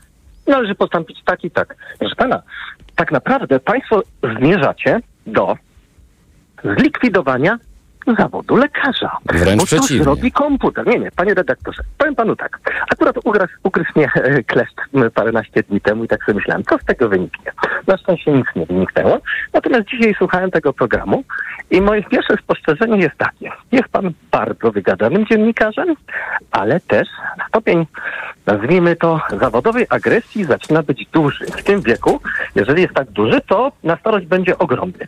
Pan między innymi użył takiego określenia że m, y, tytułuje się doktorem, a nie ma tytułu doktora. Przepraszam bardzo. Z tego co wiem, zwyczajowo my jako pacjenci mówimy do wszystkich lekarzy pani doktor, pan, panie doktorze. My nie mówimy im panie lekarzu, prawda? Słowo doktor jest określeniem zwyczajowym dla osoby, która ma dyplom medyczny, która skończyła studia medyczne. My nie wnikamy w to, czy jest profesorem, czy jest adiunktem, czy jest docentem. Y, To jest tylko taki To, że, przytyk panie Marku, pana- to teraz nie. ja. Mogę? Nie, nie, nie, nie, nie. To Aha, nie, pan nie mogę. moją wypowiedź. Tak, bo ja po prostu już Dobrze. będę kończył. To, jeszcze ma, to jeszcze ma pan zgodnie ze tak. swoją zapowiedzią kilka sekund. 34 sekundy. Uważam, jest bardzo dużo agresji w bardzo. programach. Są ciekawe, ale stopień agresji zaczyna niszczyć to, co do czego miały służyć.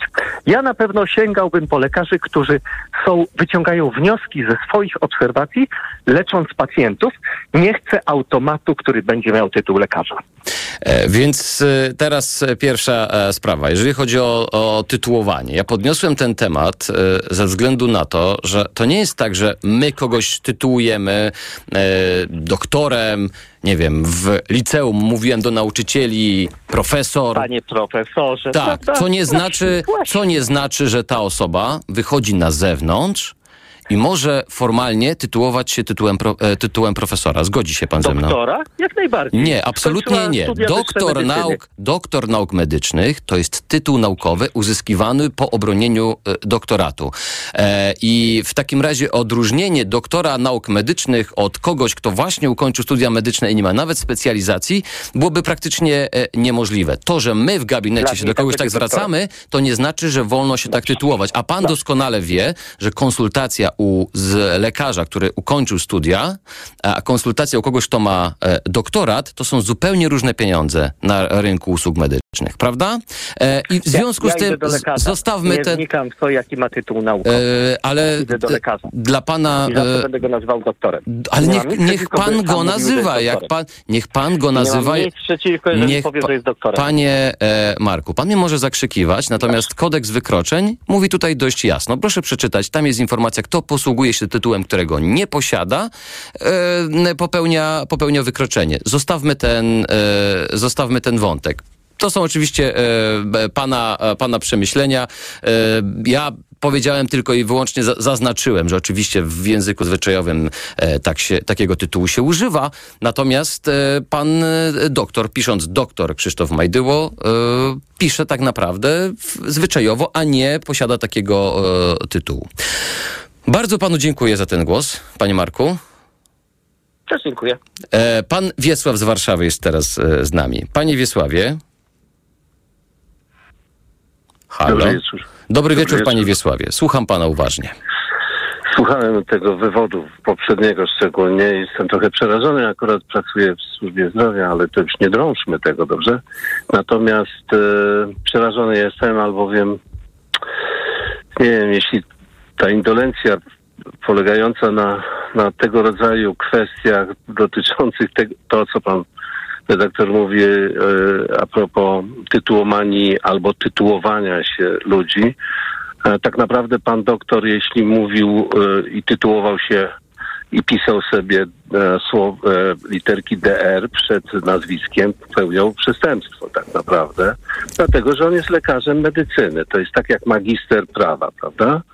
Natomiast, e, e, jakby to powiedzieć, lekarze, którzy są bez specjalizacji, mają bardzo duże trudności z, mm, i z dobrą pracą, i z dobrą pensją, i z, z dobrymi e, efektami tego, co robią, dlatego że specjalizacja jednak ukierunkowuje i e, w dobie no, dzisiejszej, e, dzisiejszych e, wyzwań medycznych ta specjalizacja jest jakby wykładnią jakiegoś no, e, profesjonalizmu i, e, i merytoryki takiej no, bardzo specyficznej, bo medycyna to jest kawał ciężkiej e, wiedzy i ciężkiej pracy. No nie bez powodu są specjalizacje, które po 5-6 lat się tak naprawdę e, robi. Kończy Proszę, się tak. ciężkim egzaminem, prawda? Tak, proszę mi wierzyć, że mam straszną ilość znajomych lekarzy w związku z tym, że, że, że pracuję w, w, w służbie zdrowia. Więc e, generalnie rzecz biorąc znam to e, po prostu od podszewki i tyle. E, oczywiście jest coś takiego jak profesor uczelniany tak zwany. To jest e, jakby zapożyczone, bo już nie ma teraz tytułu docenta. Jest doktor habilitowany i profesor uczelniany, tak? Tak jak w Stanach Zjednoczonych jest to przypisane człowiekowi, który jest zatrudniony na uczelni i on jest tytułowany profesorem. Wychodzi z tej uczelni, idzie na spacer i już nie jest profesorem. E, w każdym razie tutaj mamy również... Panie Wiesławie, zostawmy może te, te tytuły, dobra, bo to okej, jest, bo to jest rzeczywiście Tak, sprawa poboczna w tym wszystkim. Jeżeli to byłoby, jeżeli nawet za brakiem jakiegoś tytułu szłaby ogromna e, e, wiedza, doświadczenie, no to to jest e, myślę rzecz do... do, ja do nie do tego zmierzam. Mhm. Ja zmierzam trochę do innej rzeczy, że brak wyedukowania naszego społeczeństwa na poziomie już takim w, takiego własnego udoskonalania się, prawda, bo to e, no, nie, nie każdy musi iść na, na, na medycynę, żeby pojąć, e, na czym medycyna e, opiera się i, i wszystko, co z nią związane, ale e, brak, e, brak wyedukowania powoduje tego rodzaju właśnie kwestie, jakie miał pan przed chwileczką e, z jakimi miał pan e, przed chwileczką do czynienia. A wracając do, do meritum e, sprawy, e, ja, ja e, słuchałem tego i trochę jestem przerażony, dlatego że e, znam z autopsji e, historię wprowadzenia nowego leku e, przez jednego z e, profesorów i, i, i jego drogę, e, nazwijmy to cierniową, która polegała na tym, że trzeba to wszystko e, naprawdę, tak kolokwialnie rzecz nazywają, ga- ogarnąć. I jest to ogromna praca. Jestem zdziwiony tym, że że lekarz y, y, po prostu walczy, walczy z tego rodzaju y, y, jakby y, tematem, że, że walczy o to, że on ma rację, a cały świat jej nie ma, tak? Dlatego, że y, generalnie rzecz biorąc, z tego co ja usłyszałem, to to jest, no tak trochę ociera się o szarlatanerię. Ja, to jest druga wasza audycja, bo pierwsza była o komórkach macierzystych. E, I powiem szczerze, że, a proszę mi wierzyć, że, że dużo wiem akurat o tamtej sytuacji. E, I e, w związku z tym, jak pos- posłuchałem tego, to mówię, no muszę zadzwonić i powiedzieć to, że po pierwsze, po pierwsze jestem zadzi- zadziwiony w ogóle mm, jakimś takim brakiem e, nadzoru nad tym, co, co ci lekarze robią, tak? Znaczy z zasady jest bardzo ciężko wyegzekwować, żeby szarlatan przerwał swoją, zresztą wie pan pewnie najlepiej lepiej ode mnie, bo pan No, to Rzecznik śledzi. Praw Pacjenta zapowiedział, że, że tu będą jakieś e, działania. Panie Wiesławie, e, nie chcę tak brutalnie przerywać, ale bardzo panu dziękuję, Oj, że tak, bo nie chcę dość długo to e, robiłem, ja, tak. ja po prostu ja po prostu dzisiaj muszę dyscyplinować ze względu na to, że widzę, widzę mnóstwo głosów i chciałem jak największej liczbie osób dać się e, wypowiedzieć. Jedno zdanie, jedno zdanie. Bardzo naprawdę, proszę. Że ten problem jest przeogromny, tak? I dobrze, że wy go poruszacie. Naprawdę dobrze, że go poruszacie. Bardzo dziękujemy. Pan Wiesław z Warszawy był e, z nami. E, Teraz łączymy się z panem Dominikiem z Wrocławia. Podejrzewam, że z panem Dominikiem znamy się już z poprzednich e, tygodni. Panie Dominiku, słucham, słucham pana. Z jakimi wrażeniami dzisiaj, z jakimi przemyśleniami? No to tak, y, powiem szczerze, że no posłuchałem. Y, Mógłby pan troszeczkę wnioski. bliżej do telefonu, jeśli, jeśli nie byłby to problem? Tak, tak, tak. Już teraz lepiej słychać? Tak, teraz lepiej, teraz doskonale. Mhm. Dobrze, to właśnie mówię. E, tak, dziękuję. E, ostatnio rozmawialiśmy, pan wspomniał, że następny odcinek rozwieje pewne wątpliwości. No i tak e, niewiele rozwinął moich wątpliwości. E, de facto te, no powiedzmy liposomy sprawdziliście. E, no tutaj jestem pod wrażeniem, że się to udało, bo znam tą historię też od tej drugiej strony. I tutaj, y, okej, nic nie mogę powiedzieć. Y, chodzi mi tylko o to, że jest powiedziane, że dosyć agresywnie pan rozmawiał z, z panem doktorem, nie nauk medycznych, bo tutaj jest właśnie ten niuans zawsze, doktor nauk medycznych się pisze, albo doktor, tak jak zwyczajowo, i doktor nauk medycznych pan Majdył nie używał. Y, No i ten moment przekrzykiwania się trochę też był takim ciężkim elementem dla mnie, ponieważ jednak no, nie powinniście tak, y, że tak powiem, stosować do siebie. Nie słyszałem całego y, spotkania państwa, bo pan tylko dał kawałki, które mają odpowiednio ustawić światło na naszą sytuację. A ustawienie wygląda tak, że pan Wiesław powiedział, że to jest, chociaż zna się na medycynie, to jest szarlatana, szarlataneria. Czyli ogólnie wydźwięk jest negatywny. E, Chciałem tylko powiedzieć jedną rzecz e, już na sam koniec. Jeśli pan się będzie chciał odnieść, to bardzo chętnie wysłucham się jakoś odniosę. Ale e, wie pan, ile przypadków boreli zdiagnozowano w Niemczech? Ja wiem, że Polska to nie Niemcy, ale chcę coś pokazać po prostu na tym zdaniu. Nie wiem ile. Chcę coś wykazać. 214 tysięcy w zeszłym roku. Mhm. 214 tysięcy. Teraz mam pytanie, a ile w Polsce? Też pewnie pan będzie wiedział. To już chociaż. Niech nas pan oświeci. No dobrze, no to nie lubię oświecać, to jest dla mnie drażniące i nie przepadam za taką perorowaniem, no ale 17 tysięcy. 17 tysięcy. Teraz biorąc chociaż częściowo ilość mieszkańców Polska versus Niemcy, to jest 2 do 1, 80 milionów do 40 milionów, no to teraz jest pytanie, co się dzieje z naszą diagnostyką. No, y, ma pan odpowiedź na to pytanie?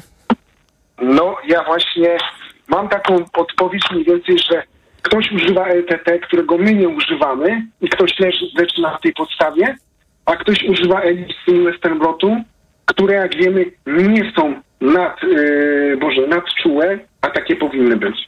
No tak mi się wydaje. Po prostu. Bardzo dziękuję. Pan Dominik e, z Wrocławia. E, To jest absolutnie ciekawe pytanie. To znaczy, po, powinny wnioski wyciągać z tego typu, z tego typu sytuacji odpowiednie służby w tym kraju. I, I absolutnie nie powinno się to odbywać na zasadzie samowoli, to znaczy ktoś uznaje, że jest inaczej niż wszystkie towarzystwa i działa po, po swojemu. Tak to widzę.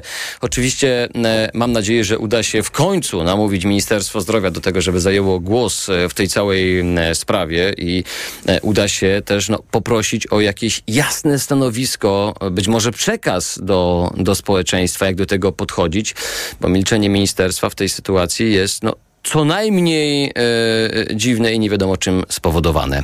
E, pani Wioletta z Częstochowy e, jest teraz z nami. Pani Violetto, dobry wieczór. Halo, Halo, ja panią słyszę. e, dobry wieczór. Dobry wieczór. E, no ja bym się chciała podzielić swoimi wrażeniami na temat audycji, na temat pana narracji, e, na temat w ogóle chorowania na boreliozę, ponieważ sama na nią chorowałam, prawdopodobnie choruję nadal. E, leczyłam się ładnych parę, paręnaście pra, prawie lat temu. I e, mam dosyć duże Teraz, doświadczenie. pani, pani Violetto, to może od razu uściślimy. Co to znaczy prawdopodobnie e, jeszcze, jeszcze choruje? To znaczy... E, dlatego, że przestałam się już badać, wie pan, zostały mi jakieś tam objawy innych, e, innych schorzeń, że tak powiem, stwierdzić nie, nie stwierdzono, dlatego, że szukałam, diagnozowałam się e, na różne, na różne inne dodatkowe schorzenia typu, wie pan, RZS y, itp. i nic innego mi nie wychodzi, więc prawdopodobnie ta borelioza sobie gdzieś tam jeszcze cały czas we mnie sobie siedzi. Ale I mi dokucza. Co to znaczy, y, wie pani, we mnie sobie siedzi? Co, e, jak, jak, jak, to, jak to rozumieć? Bo to właśnie jest wbrew e, wszelkim ustaleniom tych, którzy się tym na co dzień no e, właśnie, zajmują e, i ustaleniami nauki. Nie, to nie jest wbrew e, ustaleniu tym, którzy się, e, e, się tym zajmują.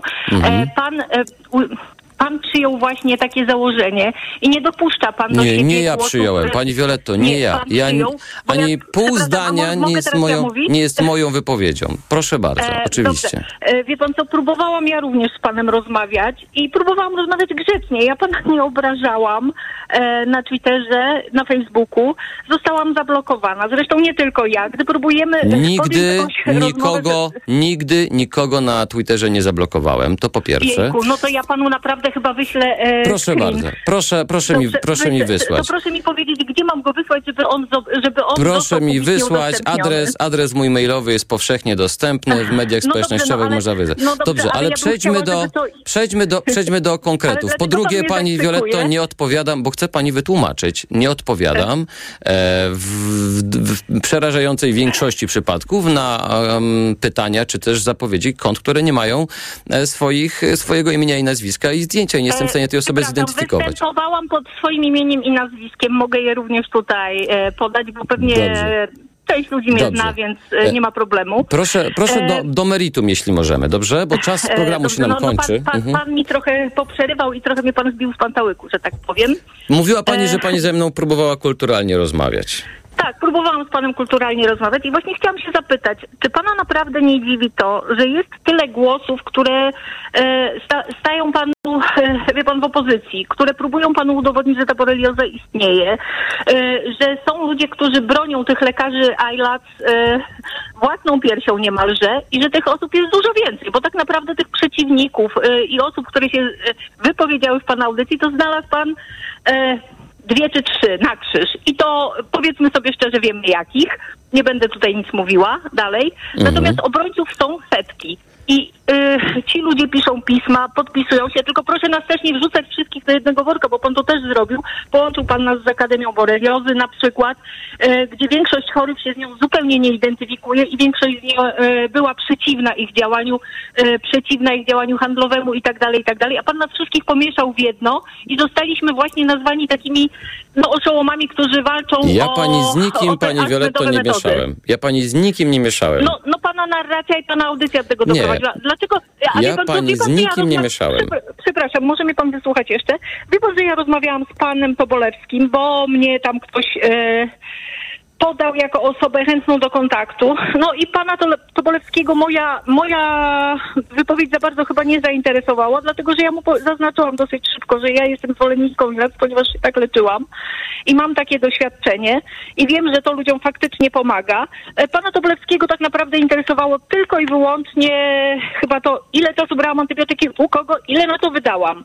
Ponieważ no, to, to nie chciałam takich informacji udzielać, powiedziałam, że o tym nie chcę rozmawiać. I to, To- jest to właśnie pani Violetto, i to jest właśnie pani Violetto. Ja się do tego odniosę w, w siódmym odcinku, bo jak pani śledziła też rozmowy na Twitterze, to pani doskonale widzi, że osoby, e, które w ten sposób mówiły, ja mm, proponowałem, żebyśmy porozmawiali, natomiast na konkretach. Nie, mnie pomogło i uważam, że to jest cudowna Ale, ale metoda. Pan, no, no, na konkretach przecież sobie zdajemy sprawę, że pan kręci bicz na tych lekarzy i ja mam e, podpisać Dlatego- pod tym, Nie, dlatego- ktoś dlatego pani- tyle i tyle czasu i przepisywał mi tyle i tyle czasu Pani. Violetto, no pan pani- mnie ma za wariatkę. pani- no pani- wiadomo do czego to zmierza. Pani, pani mówi, mówiła, ja słuchałem, teraz pani mnie próbuje za, za, zakrzyczeć. Bardzo pani dziękuję za pani głos. Pani Wioleta z Częstochowy e, była e, z nami. Teraz pani Małgorzata z Krakowa i będziemy powolutku kończyć naszą dzisiejszą audycję. Pani Małgorzata, dobry wieczór. Dobry wieczór. Bardzo cieszę się, że jestem na Państwa. E, mogę mówić, zabrać głos w Państwa audycji. E, uprzedzam, nie leczyłam się metodą ILAC, natomiast e, lata temu zostałam źle zdiagnozowana e, w klinice chorób zakaźnych. Miałam aktywną boreliozę, gdzie niestety lekarze, którzy mnie przyjęli mimo objawów takich jak drętwienie stawów, e, migreny, bóle głowy, których nigdy nie miałam, oni to zlekceważyli, zastosowali najprostszą diagnostykę, najtańszą. Dzięki temu, że trafiłam prywatnie do lekarza, został zastosowany większej czułości test, o którym była mowa, to jest Western Blot. I dzięki temu zostało wdrożone leczenie antybiotykami i to mi pomogło. Więc może tutaj ten głos w dyskusji jest taki, że pewne jakby schorzenia e, pacjentów nie są dobrze diagnozowane we wczesnym etapie, co potem tych, diag- tych przewlekle chorych ludzi, gdzie borelioza jest poważną chorobą, ale gdzie nie, gdzie nie jest jakby reakcja e, zastosowana w miarę wcześnie, e, ono skłania do szukania pewnych alternatyw, które nie są jeszcze, po, e, nie są jeszcze potwierdzone jakby naukowo, prawda? Em, niestety jest tak, że ja kiedyś byłam bardzo sceptyczna do jakby takich alternatywnych pomysłów na leczenie, natomiast ten mój osobisty przykład dał mi troszkę do myślenia. Tylko pani nie- Małgorzato, Wester, Westerblot. Westerblot nie jest, jest alternatywną typowa. metodą. To jest typowa Wiem, metoda diagnostyczna. Ale chodzi mi o to, Mhm. że ja miałam szczęście, że ja trafiłam powiedzmy w miarę wcześnie do rozgarniętego lekarza, który e, zastosował właśnie lepszej czułości test. Em, ta choroba nie była zaawansowana, ale jeżeli ktoś powiedzmy usłyszy od zakaźników klinice w Krakowie, sorry, jesteś zdrowy, nic ci nie jest, jesteś przepracowany, te objawy nie ustępują, ktoś to y, zlekceważy, nie drąży dalej, jest bezkrytyczny w stosunku do lekarzy, czy to będzie doktor, czy to będzie profesor, czy to będzie zwykły e, lekarz medycyny, to jest właśnie ta bolączka naszych czasów, że niestety nie powinniśmy w 100% ufać nikomu. I pewne jakby środowiska z obu stron taką jakby naszą bezkrytyczność czasami wykorzystują. E, Może lepsza diagnostyka, może lepsza uważność na pacjenta, nie lekceważenie pewnych e, objawów, szukanie jakichś, nie wiem, dróg alternatywnych często, e, żeby temu pacjentowi e, pomóc, bardziej holistyczne spojrzenie. Dzielę się moją perspektywą, która pewnie Ale absolutnie, absolutnie bardzo, bardzo dziękuję pani za ten, za ten głos. I powiem pani szczerze, e, też od, odbierałem e, telefony i jakby maile od e, lekarzy, którzy słuchali pierwszych odcinków naszego serialu i ich refleksja jest jakby bardzo korespondująca z tym, co pani mówi. To znaczy oni sobie zdali sprawę z tego, że e, może to jest tak, że to, jak działa nasz e, system, to, że oni nie mają czasu, to, że może rzeczywiście troszeczkę czasami brakuje e, empatii, e, wynikająca z różnych, wynikającej z różnych rzeczy, e, prawda, powoduje, że e, podziemie ma nowych e, klientów, że tam ludzie wpadają, bo na przykład po prostu nikt im pewnych rzeczy dokładnie nie wytłumaczył, bo albo nie miał czasu, albo miał e, gorszy dzień. Lekarze też ludzie.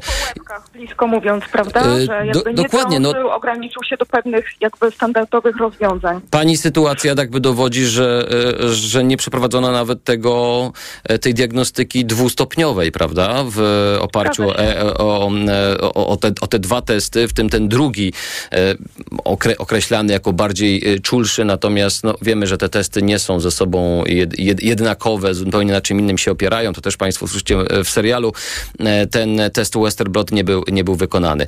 Pani Małgorzato, dziękuję, bo to e, e, ciekawa e, puenta do naszej dzisiejszej e, dyskusji. E, 21.36 na naszym radiowym zegarze. E, Już e, za chwilę książka na głos. Książkę Richarda Osmana, Czwartkowy Klub Zbrodni, czyta Filip Kosior. Dzisiejszy program wydawała Karolina Kłaczyńska, realizował Krzysztof e, Olesiewicz. E, Ja Państwa już teraz zachęcam do wysłuchania w czwartek od samego e, rana na tok.fm.pl i w naszej aplikacji mobilnej siódmego, ostatniego odcinka radiowego serialu dokumentalnego Podziemie pod tytułem właśnie Cukiereczki. To jest zupełnie inny odcinek, mówiący nie tyle o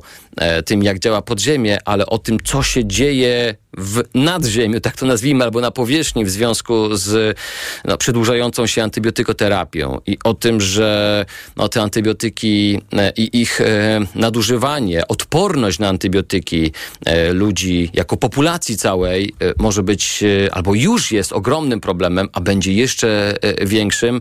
E, Szacuje się, że równie dużym jak e, nowotwory, więc to jest naprawdę, e, myślę, temat ważny i, i, i warto, go, e, warto go e, omówić. E, Ten siódmy odcinek w czwartek, oczywiście w przyszły poniedziałek emisja na antenie Radia Tok FM. Michał Janczura, kłaniam się nisko, dobrej nocy.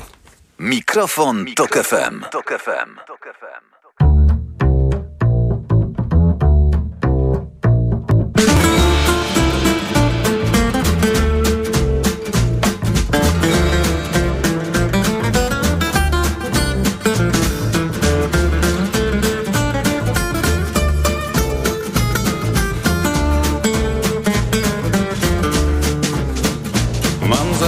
zaśpiewać coś o cyrku, no i dobra.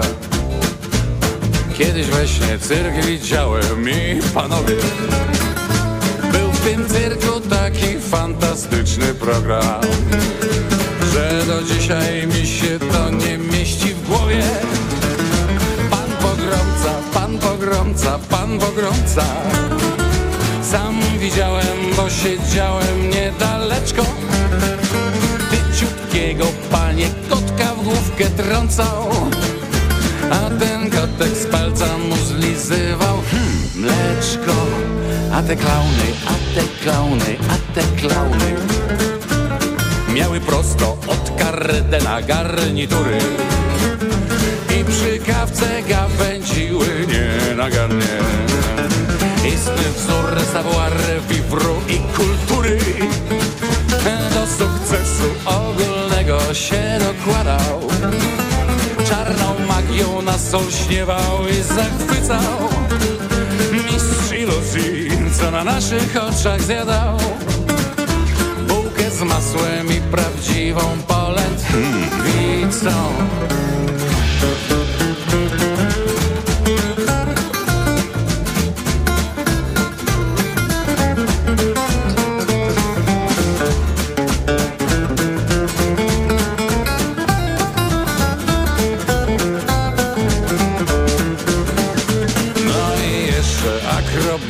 akrobaci, Gwoźdź programu, hit prawdziwy, szczyt atrakcji.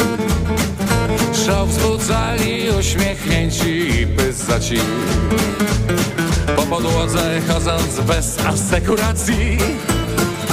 Nie zdzierżyłem po występie akrobatów I sąsiada zapytałem prosto z mostu Proszę pana, czy to program dla wariatów? Nie kochany, to jest program dla